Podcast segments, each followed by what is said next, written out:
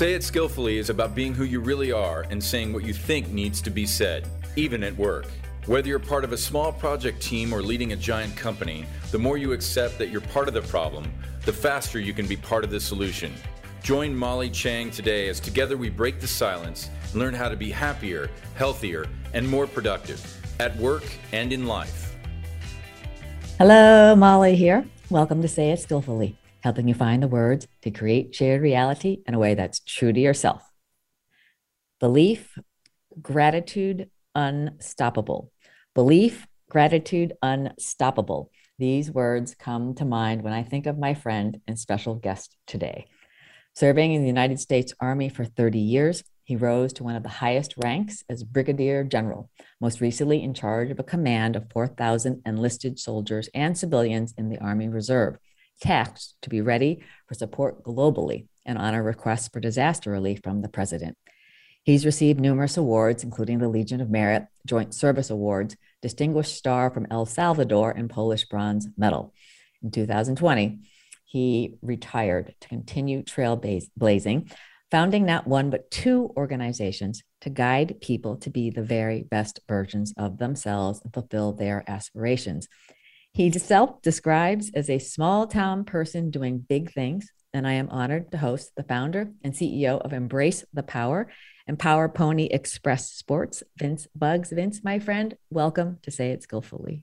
Hey, Molly, thank you for having me on the show. I appreciate it. You know, I always love listening to your show. You always are bringing some great content, and I'm just hoping I can add some value to the show.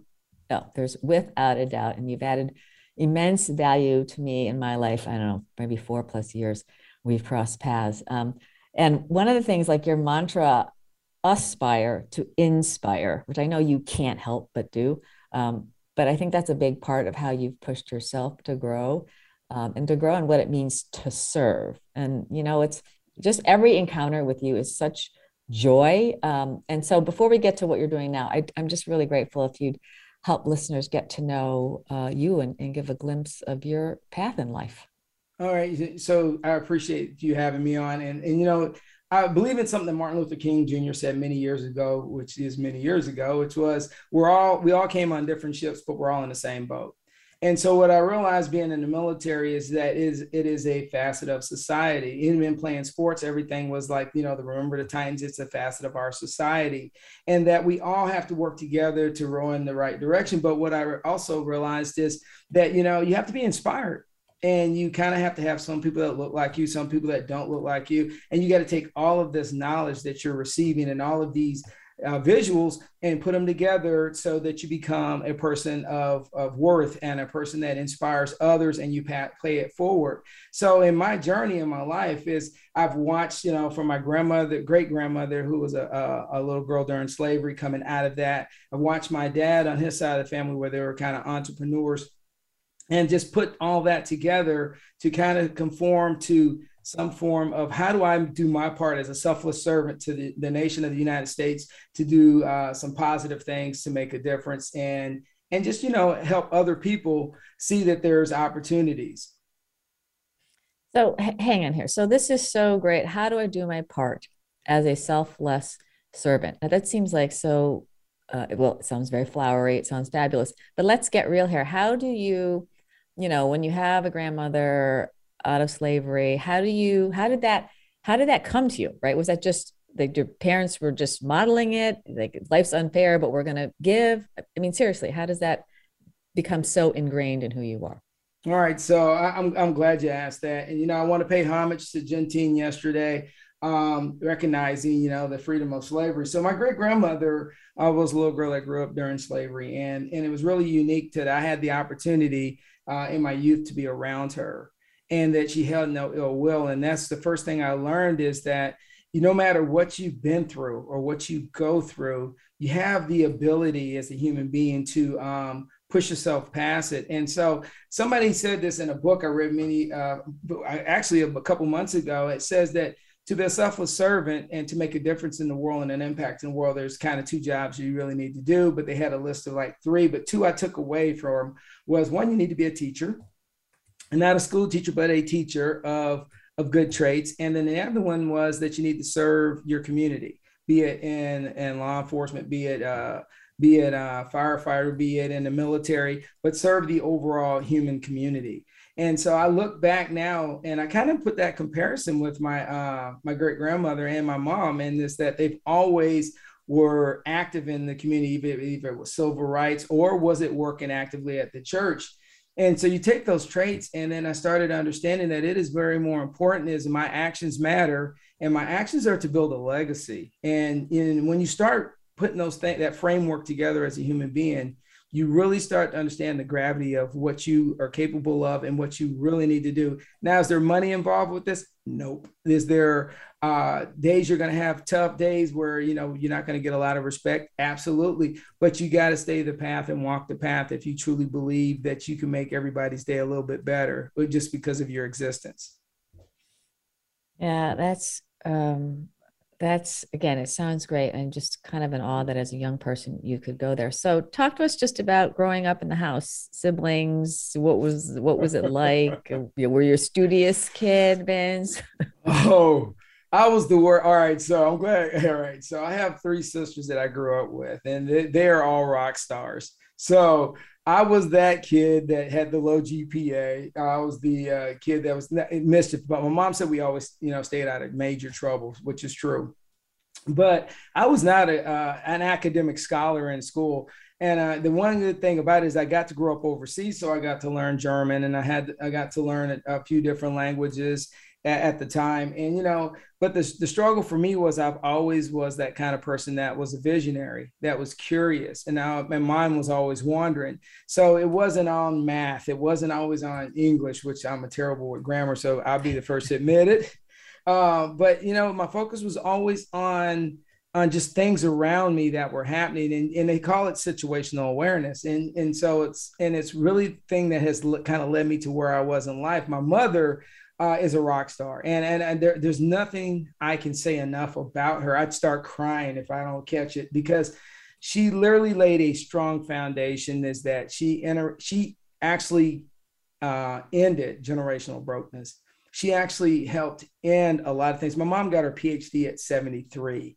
And so it's kind of tell you kind of force of person she is. And she always believed in education. And she always had this thing is that you need to be able to understand the laws. You need to be understand your rights. You need to be under understanding uh, the things that generate, you know, that happen around you, and that comes with being educated. So even though I wasn't an academically scholar, I, t- I took history very seriously, and and so that's my background deeply. Is I took history very seriously, and I took social science very seriously, and so that kind of helped shape my perspective as I became an adult. So I always kind of had a different perspective than my peers because I started looking at things kind of more so from my, my mom's teaching, and she was a she was an authoritarian, even though she's small. she was authoritarian, but she uh, she really laid some foundation for me and my sisters. All my sisters are successful, and um, and most of our kids are successful just because of their grandmother. So you've used the word successful. Say say tell us what what's what's successful in your in your sense. Okay, and my sense of success is when you start looking at, um, and I'm going to use it. I'm, I don't hate, I hate getting in data and statistics, but if you actually look at African American males, um, and them generating over six figures, or them being ultimately successful in life, you look at it where there there's certain uh, you know uh, issues. You know, you have uh, issues sometimes that growing up dealing with police. You have different issues, societal issues that you deal with. You deal with growing up with biases and an opportunity because you just it's just the way we were you know during the 80s and the 70s that some of the things that were going on in our society and to find success is to be able to get break a norm of of where you live you know getting if it's out of the projects or out of, you know some people use the term ghetto whatever or just out of the hood as we say sometimes and making a life for yourself and then making a life for the next two generations uh, it's not an easy task. If you if you look at our society overall and look at the data of, of boys, African American males in education and how they fall behind after middle school or during middle school, and so to get over that hump and break that paradigm and and be successful, yeah, there's there's some work involved and there's a lot of mentoring involved and there's a lot of uh, authoritarianism from my parents who were involved, but it's doable. But I think our society today well, kids today are just, you know, they're swamped with a bunch of different things with social media. But back then, we were just swamped with the general biases and, and confirmation biases that you had to overcome. Because theoretically, when I literally came through school, you got to remember when I came was going through school, we were literally just coming out of the civil rights. So in the 70s and 80s, we still weren't 100% integrated in America. So we were still dealing with some of the remnants of the civil rights movement. Share with us your first memory of racism.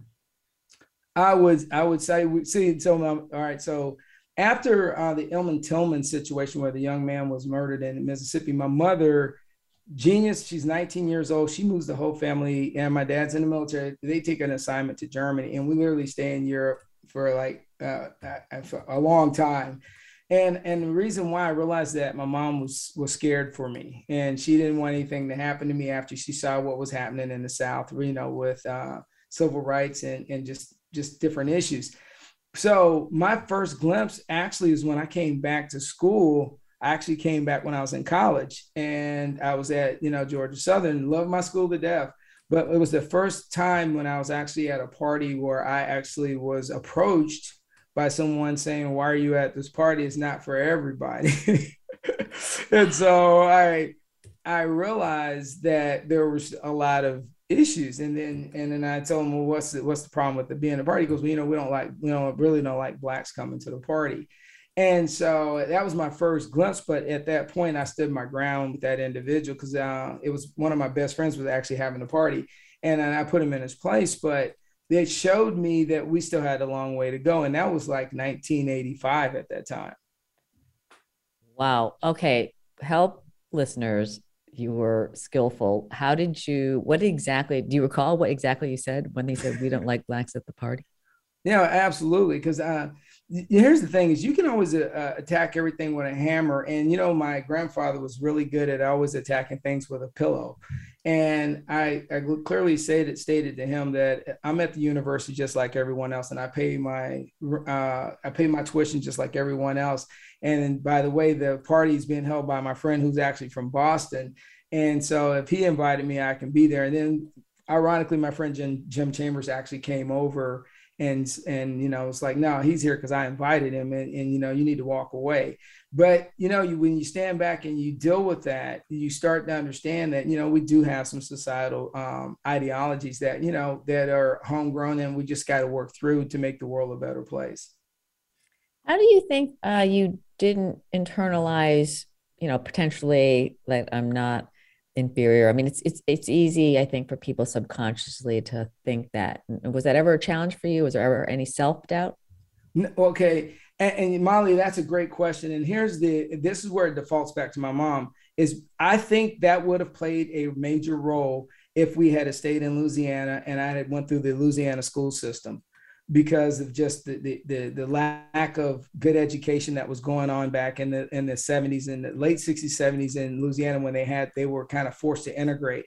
Because I went to school overseas at a military school and everybody was cosmopolitan you know it was it, it was the melting pot of America there on the military base and then live living off base and uh, learning to speak German and you know and hang out with the Germans and then living in Italy a little bit.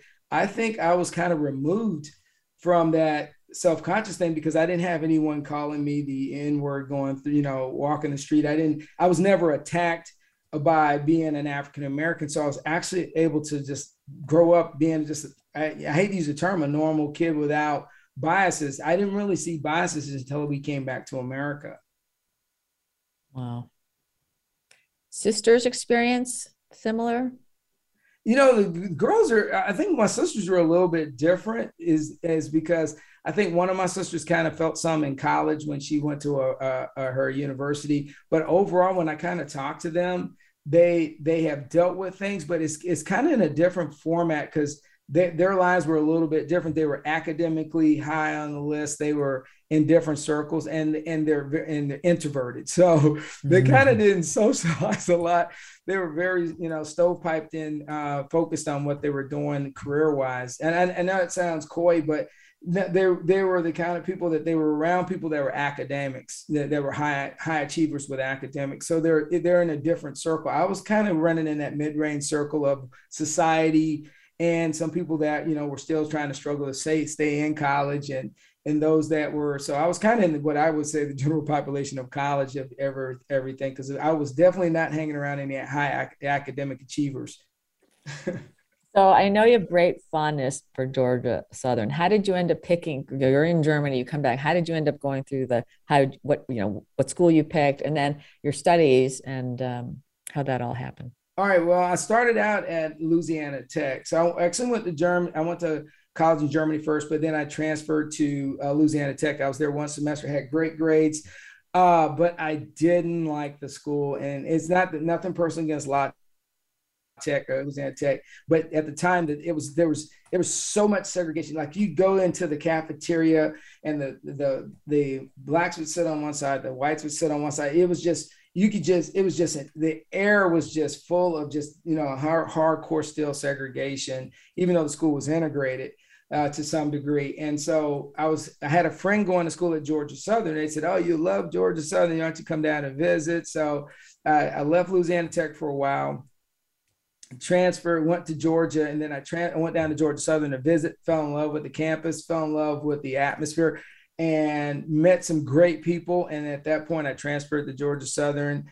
Um, at, I will honestly tell you, Dr. Charles Thomas changed my life. He told me that I was a person of value, that I could do anything I want long as I apply myself. Will there be bumps in the roads? Absolutely. But he was like the best college professor. He was that uh, that oh yeah college professor that you get that you go, wow, you know, I'm I'm I'm a different person. I can be somebody. He was that guy that put that instilled that in me going forward in my life. And to this day, I talk to him and I thank him all the time for him coming into my life. And him and Miss Helen Yates, I thank them both on a regular basis. So powerful. And to our listeners, just know that sometimes you don't even realize the impact you can have on someone with one or two lines. And um, that notion that someone may believe in me, even though I might not yet believe in me, is really not to be underestimated because I've heard this over and over and over. Um, how about like so the the military? How did this? I mean, you obviously grew up with the whole military um, background. Was that something you knew even before you went to college? You wanted to pursue, Vince? Hell no. I quit. Hey, I, I I quit ROTC twice. Let's let's be clear. I was I was a kid that wore holey jeans, rode a skateboard, and I was gonna refuse to go in the military at all costs because I was just like, it's not happening. And so there was a man named Mr. Weatherford that saw me every day riding my skateboard, and he would call me most horrible names. Today they would be totally politically incorrect names. And he would say, you know, he goes, you know, you could be great, but you don't want to be in the military because you're scared to be in the military. And he would threaten me every day. He'd see me on my skateboard. So finally, I had enough. And it was like after the second time after I got out of ROTC, I finally said, all right, you know what? I'll do it. I'll come back. I'll take the class. And and it was the best thing. So the third time I came back, I signed up, got an ROTC. And um, and then I stayed. And then one day I'll never forget this moment. He he walks up to me and I and I go, look, I said, look, I'm at like the bottom of the list of guys achieving in here. I said, he I said, I'm at the bottom. He goes, yeah, but he goes, but you'll be the one that makes general. And I said, what are you talking about? He goes, he goes, academics is not all about life. He goes, you got to have social skills he goes, You have the social skills. You just got to pass your test on the academic side and you're going to be okay. And I'll never forget those words by uh, Master Woodfield when he said that. And I was very young at the time. And then I just stayed with it, stayed with it. And um, things kind of worked out, you know. And I couldn't believe I had to eat crow when I ran into him uh, years later and say, You were right. I know. But at the time, I couldn't see it. But him believing in me and seeing something in me uh, when I'm like 20, 20 years old, it, it, it's kind of, you know, it's kind of dumbfounding actually. Well, uh, it's, it's you. So he saw, I was able to see through to the true you, which is, which is outstanding. And so I don't know what, what it's like after you, you're in ROTC and you're coming out of college. So what's the decision making, if any, in terms of what you do after graduating? Oh, okay. Yeah. You know, God, God, and I had to use that because you you you think you know what you want and then you don't get it and so the best thing ever happened to me was the thing that I, I, wanted i thought i wanted to go active duty and i was like yeah i want to be active duty and i didn't get it because i didn't have the, i didn't score a high enough score to get active duty so i got reserves So everybody's like, oh, you got reserve duty. That that's terrible. I'm like, yeah, whatever. And so I, I start this path in the reserves. But the good thing about it is I got to go work a civilian job for like five years before I picked up, I got picked up for active duty. And while I was doing the civilian jobs, I learned so much about people because you're I worked in a gym, I worked uh, on on on base doing different things, and then I started teaching school.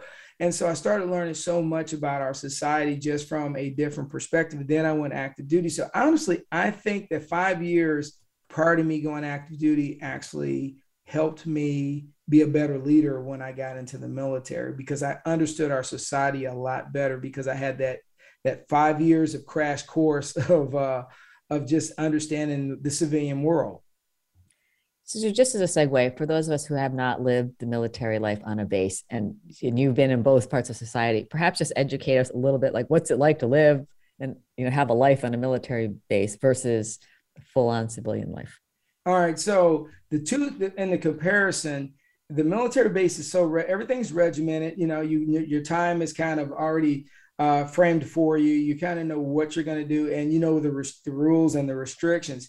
In civil society, uh, if you have a neighbor that lives across from you that you can't get along with, there's nobody going to get involved. You know, if your neighbor doesn't cut his grass and you and you're making the property value go down, you're upset. And some people out there know what I'm talking about. You just stand there and you you know you become that grumpy old person that lives across the street from the person that doesn't want to take care of the yard. But in the military, everybody has to cut the yard. Everything's just right dressed. So you get into this false sense of beautiful community. But when you leave the base, and definitely after you retire, you have to make a lot of adjustments adjustments to society because a lot of people in society live their life and they may not live according according to the way you think they should live. So you have to actually adjust your personality and accept people for who they are and how they want to you know predicate their lives. And and i think for a lot of people when they retire they live close to military bases. I don't but they live close to military bases because they like to be around a lot of more military people so me, I you know I just jump back in society and and, and go with the flow. wow. So um, how does so your five years of the reserve and then does someone tap you on the shoulder? Are you applying? Just help us with uh, you know I call this career pathing in the military. How does it work? Well what happened was i didn't even know you could go active duty from the reserves. I was in the reserves and working a civilian job and being in the reserves. And somebody came in one day and it says, uh, I had to go get an evaluation done. And I'll never forget, I can't remember this colonel's name, but I walk in and he looks at me and he goes, um, I'm going to give you a bad OER if you don't uh, apply for active duty. And I go, and he's joking, but I'm like, why, sir? And he goes, you really need to be active duty and I need you to apply for it. And I was like, uh, okay. I said, I didn't get picked up. He goes, I don't care, apply. So I actually applied for it. And um, like three, four weeks later, I get a phone call. Hey, you've been picked up and you, report for active duty. And I kind of looked at him and he winked at me and he's like, yeah. And you know, it was probably the best thing that ever happened to me. He says, you do more work as a uh, off duty as a reservist that doesn't get paid for doing work. I said, but I learned a work ethic is if you're going to uh, do something. If you're going to be a ditch digger, if you're going to be a construction worker, be the best at whatever you do. Even when I worked at McDonald's, I got praised all the time because I was like one of the best burger flippers there were. But it's it's a work ethic that's instilled to you, instilled in you by your parents, and that you know it doesn't matter what you do, just be good at what you do. And and that's why I took that when I went on active duty. I kind of just applied that, and I put people first that is the, the biggest thing a part of my life is always remembering my mom says pay it forward put people first and are people always going to be trustworthy true to you? No but that's all right. That's why you have forgiveness and keep moving. Wow your mama. What uh she's a rock star. she's a force of nature. We love her. Wow. So what was the shift to active duty like um, at, at, first, it was it was actually hard. My first tour was hard um, because I had to adjust to uh, personalities more so and more so. And you know, I wish you had been around back then, you know, because I started listening to you in, in, my latter career. But if you'd have been around back there in the uh, early '90s, I could have used you. Um, there was a lot of uh, stereotypes, and we were going through a thing in the military called consideration of others, and uh, don't ask, don't tell. And so we're going through all these these these processes that we're trying to uh, be, make it more accepting because at one point being in the officer corps, and I don't know a lot of people don't realize the officer corps is predominantly uh, white male. And so with me transitioning in, there's so many times I was the only African American officer uh, on the staff. And so some days were challenging is because you, you have to kind of try to relate to other people, but other people don't have to relate to you. So, uh, and, and so I always tell the story is that there are times in your life that you're forced to always modify your behavior because you're the only one in the room. And sometimes that becomes stressful. Sometimes that becomes uh, wearing. And so my first tour was really wearing is because I could say the same thing that someone else says, but it was taken in a different light just because I said it, or is that in my perspective wasn't as important as someone else's because we were going through uh, trying to tear down old social norms. So Molly, uh, it, there were some challenges on my first uh, three years in the military. well, so was it to a point where you're like, I can't do this? Was it something that started to, you know, wear on you not just emotionally and physically, or did you somehow just have, keep the faith? All right. It, you know, it did wear on me. I'm not going to even sidestep it. It wore on me. Uh, there were moments I literally would go home and go, why am I putting myself through this? But there was some de- default mechanism of having a degree in history. And and I would default back to, and I hate you, you know, no, I do. I, I use this all the time. I said, if I said, think about the number of slaves that came over on a slave ship and how many survived. And I said, at least two people or one person survived so I could be born. I owe it to that person or whoever that individual was that survived all that, not being able allowed to read, not being able to be free. And that person, I owe my wholehearted life to those individuals to respect them. So what I'm going through is minor compared to what they went through. And so I would always default back in back of my mind to that that that visual and that idea and say you know what? I'm going to survive this. I'm going to hold on. I'm going to fight through it. And i did and, and, it, and it worked out for me. A lot of people would quit because they don't have a default mechanism to say you know you know there's this there's this driving force that i need to be able to hold serve when things are when i'm struggling. And believe it or not, that was my default mechanism of always thinking that somebody's always had it worse than I did. I had a soldier that went from uh, Cam, uh, Cambodia during the late 70s. He lost his whole family during the, the uh, Khmer Rouge, and he walked to get to uh, uh, the Phil- get to the Philippines, take a boat to the Philippines, got to the United States, and became a master sergeant in the United States Army, knowing that behind him he had lost his whole family, saw all this bad, and yet here he is now. And so I was kind of looked at when I heard him speak all the time just think about, you know, you have to, there's points in our, all of our lives that we have to uh, default to something to realize that, you know what, what I'm going through ain't as bad as what some other people have been through, and I can get through this.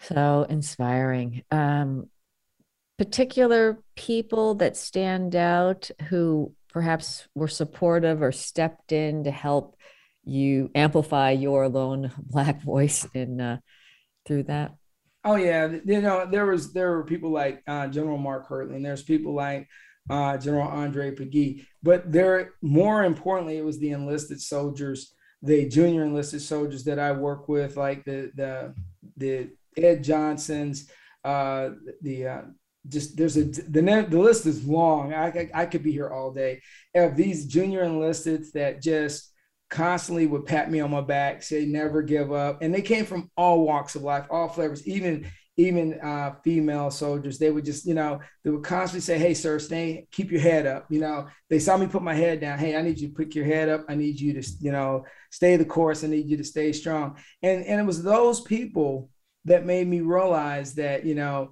you can do a lot of things with a lot of a lot of help if you have people in your corner that support you and uh, and believe in you and it's sometimes some of the people at the very top don't believe in you but you know that sometimes somebody under you does because that kind of makes a difference. So i had this great thing i like to tell people is that we used to say this is that you make a mark on, on this world is like if you meet somebody and like 20 years pass and you don't see that person and then all of a sudden you're walking down the street and if you're on the same side of the street and they cross cross over the street not to speak to you you didn't make an impact on that person. If that person walks up, hugs you, and, and, gives you a high five and, and tells you you you made an impact in their life, you're doing the right thing. Well, I hate to say I've shook more hands than people have crossed the street on me in my lifetime. And so that kind of is my been my sounding board of being those times when I was the lone ranger is that I always knew that there I could work harder to be for the greater good. Ah, so inspiring. Vince, talk to us about personal life. busy. oh, busy. Well, you know, my personal life is great. I have five girls. I have two stepdaughters, and then and then I have uh, two myself, and then we have the the the uh, hers, mine, and, the, and and ours thing going on there, and uh, and so we're we're about to be empty nesters now. She's heading off to college. So my personal life has taken off since I retired because I started teaching. And I love it, teach history, and then I ran I started run, running two companies. I run Embrace the Power, which is uh it's about inspiration, motivation, but it's more so about talking to impactful people like yourself uh, and people that are trying to make a positive difference. There's so much negative out there. There's no there's no shortage of getting on there and getting negative podcasts or negative information. There's not a shortage. So that's why I like your show so much, just to you know, be tr- truthful about it. I like to hear some positivity. And then I Embrace the Power is a company that I've stood up and I'm working through. So over the next couple years, we're hoping to build a get a facility to help underprivileged uh, student athletes that can't afford to go, you know, and you were talking about tennis, but play sports, what we call the elite sports, because their parents just can't afford them. So our goal is to start helping those kids in those neighborhoods, the student athletes in those neighborhoods, be able to play sports that they normally can't afford to play because, like soccer, even though it's cheap to play soccer, it's expensive to be in soccer. And so um, try to help those kids navigate those waters and put them in positions where they actually can compete and play in sports that are kind of out of their reach right now just due to finances. Extraordinary on that. The i don't want you to just jump over the family thing though but you know okay. meeting your wife kind of navigating the balancing. I mean that's got to be a lot of growth and you know here you are committed to your work and serving. So talk to us about how how you you know managed all that because I uh, know oh I didn't manage it. I didn't uh, no I didn't manage anything. Cheryl managed all that. See see because yeah because me being in the military she had to you know hold the fort down when I was uh, I was gone. And and so you know I, she's a she's a military brat. Her dad was in the military. And we met at the gym naturally because you know I like to work out. And so, you know, she's so she's done a great job. And honestly, I had to give a lot of homage to her because she she's held uh, the fort down while I was gone. She's managed everything, um, and she keeps, you know, and she's just the ultimate of, you know, try to uh, to organize and keep things in some crazy disarray. And then when I come home, I have to revert back to Vince and not General because I'm not in charge of anything. And uh, and respect that zone that you know she set a foundation in the house, and that that foundation is you know it's her roost. And I just fall in line with the rest of the little chickens and we just run around. Because you know you, you, you got to think about it being a, in a military family that it, it's a struggle. And so to all the spouses out there be it male or female hey you know you guys uh, you guys rock you guys do so much when people, service members are away and you and you and you don't get enough credit for it and there's no pay involved I mean, so I just uh, give a shout out to all those uh, military spouses out there that just, you know, do incredible things on a regular basis while someone's deployed. So, you know, and I had two deployments. So you got to think one point I was gone 15 months almost to pre deployment and deployment. And then I was gone 12 months. So, you know, there was a lot of uh, times that she, she literally had to navigate uh, a lot of waters without me being absent, Molly. Oh, woohoo for Cheryl. Way to go. Cheering for you all the way. Um, this deployment, when you go and come back, I just imagine coming back, you know, changed, changed for the better. Can you share a bit about maybe some of the personal epiphanies as you, you know, went for long periods and then returned home? Yeah, you know, I, I, I will tell this to anyone: if you are struggling with anything, go get help. I mean, I had my moments. Don't get me wrong, because I was I, I, lost a really good friend in my first tour, uh, and so the the struggles uh, that you go through. And my, uh, this is great. I'm glad you kind of asked me this. My dad, you know, he went, he fought in Vietnam. He never talked about it, never would bring it up at all. And the only time he ever talked about going to Vietnam was when he, um, when he found out I was heading to Anbar. And when he found out I was heading to Anbar province where all the fighting was going on, he literally came by the house, drove like 10 hours to the house, sat in the living, shocked the heck out of me. I didn't even see, know he was coming. And he just wanted to talk. And we talked. And, in, and the last words I'll never forget is I'm getting ready to pack my gear and get ready to get out the door. He's like, don't be a hero. And I said, I to be a hero. He goes, no, you don't know how to do anything else. And I said, well, I'm not. And so, you know, I went on my tour. And when I came back, it's it's like you don't look at society the same way. You don't look at any situation the same way. You step back and you kind of look at people in a different light and situations. So, like my wife says, you're always calm about everything. Well, yeah, because I don't have anyone shooting at me. I said, I said, I've already seen the worst of mankind. I said, and I've been around the world, so I've been in a lot of countries, but I've seen the worst of mankind and I've seen the good of mankind. And I kind of focus nowadays more on the good, and I really don't get wrapped around on what I call minor craziness uh, of our society anymore because there there's so much work to be done for the next generation to have a better life that you know as gen xers we got to do a better job because right after my mom always says this right after civil rights we didn't do a good enough job as gen xers to carry the ball down the road to make our society a little bit better because everybody got comfortable they got money you know so after going to war i've decided definitely that I need to do a lot better as a human being for our society every day to do my part, Molly. Well, I appreciate you taking us there because I'd love to spend some time, you know, in your world. And I just, you know, I love the fact that you you see the reality, but you take a positive stance for what you can be empowering yourself to empower others. So, what are some of the things that you think really hold us back? Is it about leveling the playing field or learning to play on an unlevel field? I would love your thoughts on that. Right. Well, here's we can never level the playing field, and and I wish that we could, but let's be real. They're just the way things are in our society way you know everybody's different. You can never you're never going to please everybody. But i think the things that we can do as a society is that we have and i don't get political at all. What i think things in our society is that we need to adjust is we need to elect good leaders that that believe in uh, the people.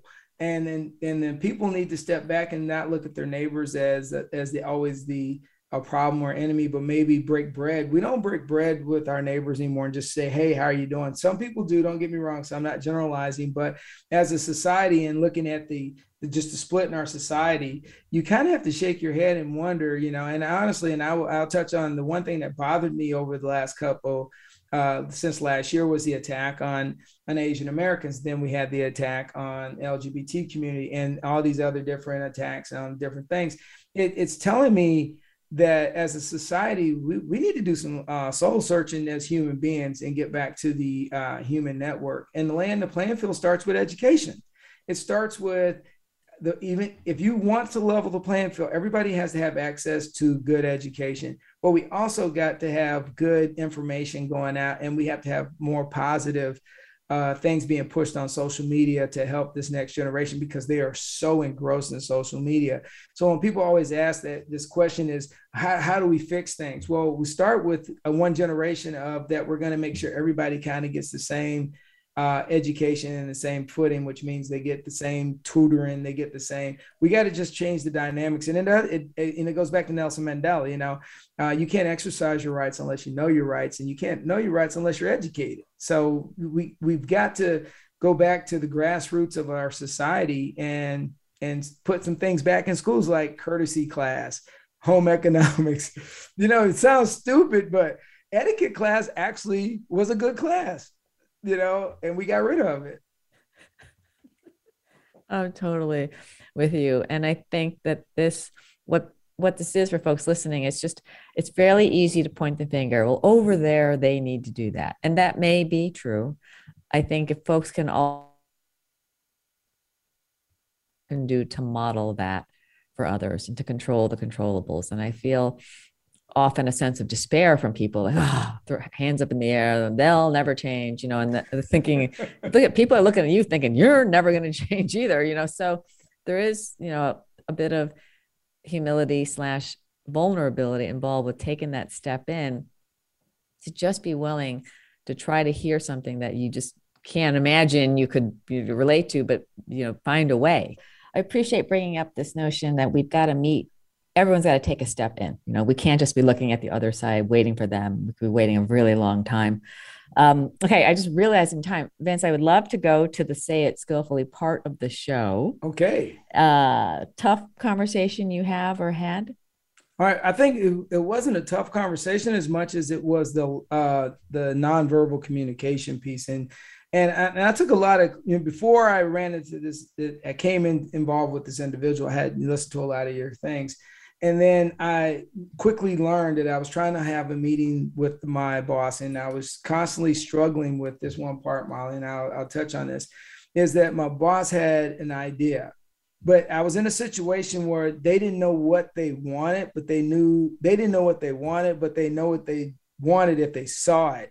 But to try to walk the dog through it was uh, kind of impossible for me because I had, I had, uh, how do you always say? The usually always the term is, even though I was projecting, hey, this is what I think we need. I had too many uh, naysayers on both sides of me, so I felt like I was the in the in the queen or the king's court but I had too many other lords from the uh, other uh, communities. Oh no, no, no! So they were always jumping on the board with with whatever an idea that they would have, even though there were mul- multiple times I believed I had the right idea, and that was hard to uh, navigate that situation or even effectively impact that situation due to the fact that you kind of are on the outside of what they w- we would use the term good old boy club or the inner circle I, I was really never part of the inner circle. So it made my my life very hard to try to and to get into that that circle without consuming myself or giving giving a piece of myself which was not genuine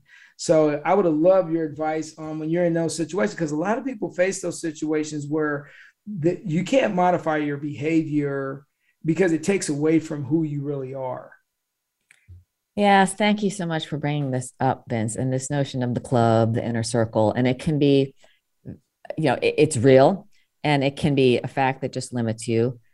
We can, however, not let it impact how we come across. So the sense of just frustration and just, right, that's not helpful. It's I totally valid. I get it. But I think the ability to let it go and saying an acceptance of, hey, this is what it looks like. There's kind of an in and an outer. I'm in the outer. I got that. So that's good to know and not pretend.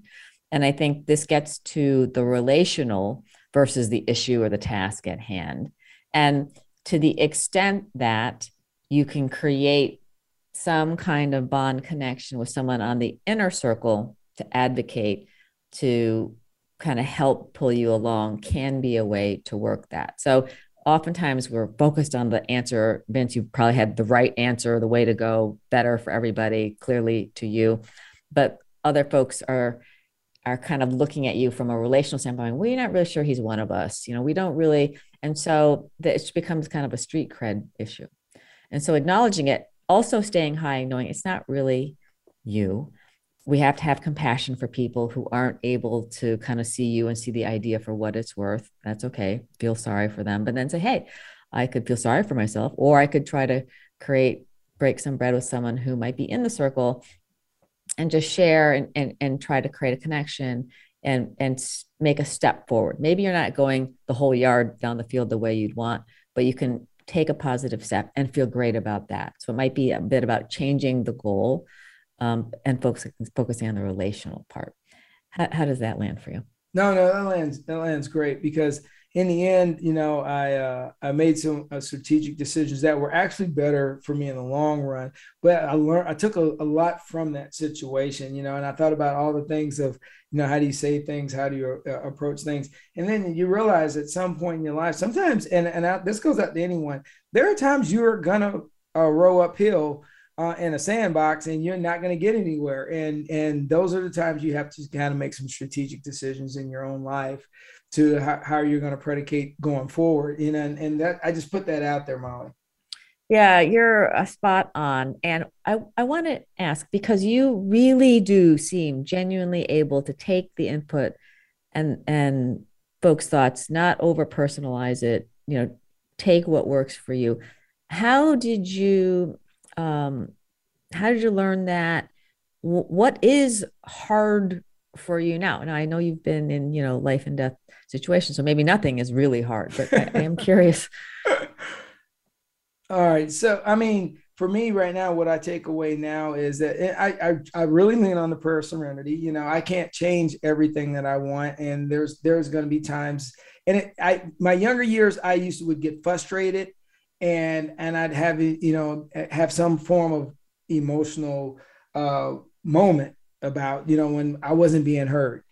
Eventually, I, I, I kind of as I got older, I just kind of you know dial back, and and after I've been through a lot of situations, naturally, I started realizing that if I can't, you know, I can only do so much to what extent Vince's powers. And once I understood what my parameters were, that's when I would go to the, to limit of my parameters. And at that point, I would back down and and and you know just move forward. A lot of people sometimes they they they look at everything that happens to them as a failure and that's not the way to look at it. I stopped looking at every time that somebody pushed back on me or didn't go my way as a failure. I started looking at more as a okay, this is not the way you know the thousand you know the thousand light bulb thing. All right, I tried a thousand ways and the light bulb didn't turn on yet. So I just you know you you change your path and you do something different. But so many people get caught up with that first no that they don't ever try the other 99 way 999 ways to try to turn that light bulb on. Yeah, that's so. Uh, that's just. I mean, we all know failures, quote unquote, learning moments. That's where we grow. And I, I know people nod their heads. It's just sometimes hard to do in the moment. And um, you know, I, I know you're so moved by in your organizations. You know, this going to private sector. You know, starting your own um, companies. What's been the biggest shift for you? the biggest shift is taxes. You know, having, having to learn how to do I just got done turning all my taxes in for my company, and, and I was like, oh my god, you know, my podcast is doing great. I have, uh, I have you were on it. I have, you know, great people calling me now, getting on the show, coming on the show. Um, it, it, it's it's been uh, it's the challenges being organized, you know, because you got to remember when I was in the military, I actually had somebody working for me, doing things for me. So the first year of running my company, I had to adjust to trying to do things on my own. Now I did hire my daughter Jasmine to be my uh, executive assistant because I needed some help, and she's doing a great job since she got out of college. But overall, I'm gonna tell you, Molly, it was an adjustment um, running a company and then having to sit down and do you know the the the paperwork for taxes and all that. Trust me I, I literally was beating my head on the table like two weeks ago. So i'm just gonna be clear. I'm not gonna even sidestep that one. I'm just gonna be honest. I wanted to baptize my hand in my own tears girl. Uh, I can totally see it. Uh, share with listeners the links or places they could go to learn more about what you're doing, Vince. Okay, so I do a lot of speaking engagements, and so if you want to reach out to me, I, I, just got done speaking at Georgia Southern naturally, and then at South Georgia College, and and I'll be speaking at MSC in California, which is an industrial company for Veterans Day. Um, but if you want to reach out to me, I'm on embracethepower.org. That's my um, that's my uh, website you can go to, and also you can check me out on my my Twitter handle at Buggs Now. It's B U G G S N O W or hit me up on Instagram or TikTok, which is uh, at Embrace the Power 28. All those platforms, you can reach out to me. Um, I do a lot of speaking engagements right now. My calendar is a little bit thick, but I have no issue because I work. Uh, I'm very cost effective, and especially if it's a high school or a university or um, um, organizations that are, need some help, even correctional for youth. I definitely work out with them so that I don't that I'm not going to break that bank because the message needs to be about not about money. It needs to be about trying to change some lives. And so aspire to inspire, as I always say, you know. yeah, you you are a rock on that. Let, let's take it to a wrap here, and I want to lean into a little bit of Vince um, personal growth. Most proud moment of your career thus far um, you know, birth of your children is always important. I think my most proudest moment is when I received the Distinguished Star from El Salvador. Didn't expect it. Uh, and I didn't even, and, and it was in a combat zone, but the, the question was all I did was acquire equipment for their, their forces to be able to support the mission, which they hadn't been able to get for like a year and a half or whatever until I got there. And and I asked the guy when they were giving me the award, the Joint Chief of Staff from El Salvador was putting it on me. I was like, why? I didn't do anything. He goes, he goes, you you cared. That's why you cared. He goes, and that's as I was doing my job. He goes, no, doing your job is pushing paperwork. you cared, and that's why we have the equipment. And, and that was powerful. I, I, to this day, I still think about it. Oh, so amazing. Uh, Vince, what you've talked a lot, a lot, a lot. If you think about outside and listening to yourself, what was the top, your own top takeaway from our chat? Our whole top takeaway from our chat today was that it, words matter, and and how you frame things and how you see the world and see yourself uh, when you step back that's where we need to really do a self-evaluation and then maybe we can uh, level the playing field because that thought that was one of the most powerful questions in this discussion was how do we actually level the playing field and and make a difference? Yeah. Um, and then you know what was it like for you? I know you you're on a lot of podcasts but what was it like for you to share your journey today? Oh i love it. Yeah. Anytime i get to talk to you is a, is a, is a blessing in disguise. You know uh, you're Molly, you know, not to blow your, you know, to toot your horn, but you, you had more of an impact on me than you ever know. I listened to probably about five or six of your shows about three years ago.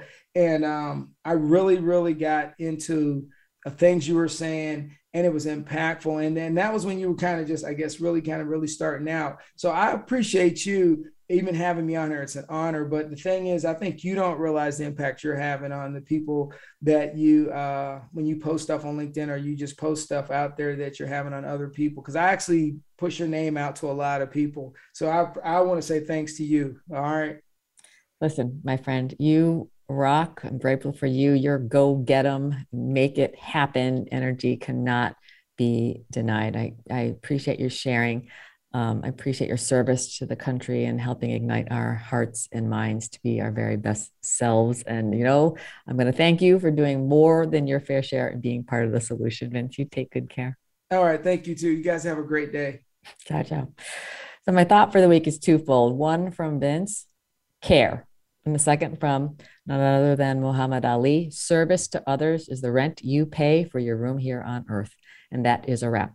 Thank you for tuning in. Please be part of the solution and kindly share this show. Amplify Vince's voice. Reflect on your top takeaways. And know I'm cheering for you to be who you are and say what needs to be said so that you and those around you have a shared reality essential to make the best decisions, execute with speed, and achieve outstanding outcomes at work and in life.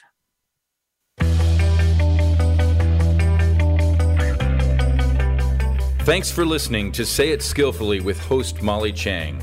Join us again for more ways to say it skillfully next Tuesday, 11 a.m. Eastern Time, 8 a.m. Pacific on the Voice America Business Channel. Follow Molly on LinkedIn and Twitter. Check out sayitskillfully.com and sign up so you don't miss her latest 90 second video. And please be part of the solution. Kindly tell others about this program so they say it skillfully too.